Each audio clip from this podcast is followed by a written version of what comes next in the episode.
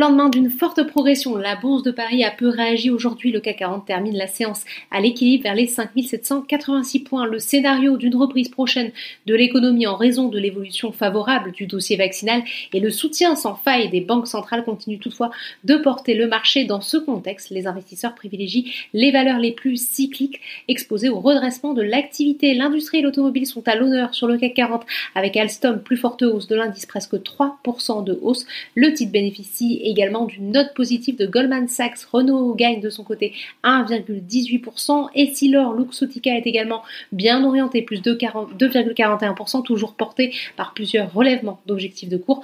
Petite hausse toutefois pour Michelin, plus 0,17%. Le groupe qui avait opté en octobre dernier pour la prudence a fait état de résultats annuels, certes en net recul, mais supérieurs aux attentes des analystes et dresse des perspectives pour 2021 encourageante.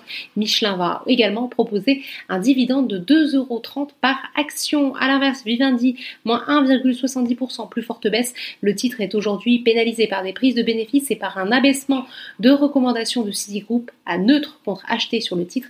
Pour rappel, le groupe a annoncé samedi son intention de distribuer à ses actionnaires 60% du capital de sa filiale Universal Music Group et de l'introduire en bourse d'ici la fin de l'année. Safran et Thales sont également en repli sur cette séance sur le SBF 120 premier jour de cotation très réussi pour Technip Energy, fruit de la scission en deux entités de Technip FMC. Le titre décolle de plus de 41%. Technip FMC qui à l'inverse accuse le plus fort repli du SBF 120. L'exploitant de centres commerciaux Mercialis est lui aussi en recul après la publication hier soir de résultats dégradés en raison de la crise sanitaire et dit ne pas être en mesure à ce stade de communiquer d'objectifs au titre de l'année 2021. Le dividende du groupe est toutefois préservé. Clépierre, qui publiera ses résultats annuels demain, est également en baisse. Outre-Atlantique, après un long week-end, la bourse de New York a inscrit de nouveaux records. La promesse des banques centrales de poursuivre leurs politiques accommodantes et la perspective d'un plan de soutien budgétaire massif dans le pays continue de faire grimper les indices. Voilà, c'est tout pour ce soir. N'oubliez pas,